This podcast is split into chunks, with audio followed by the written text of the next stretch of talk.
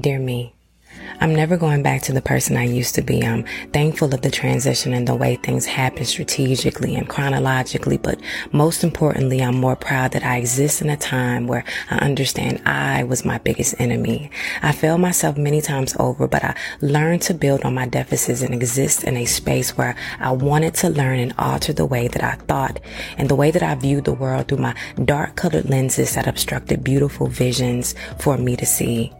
I was hard on myself, thinking that every challenge had to be worked out independently, not reaching out for resources that could teach me and mold me, assist me so I could find this version of me.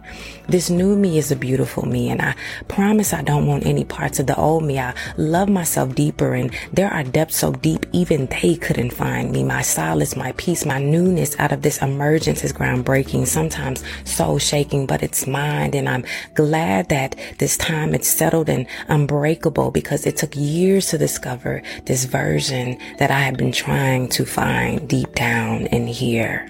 I'm never going back to the person I used to be.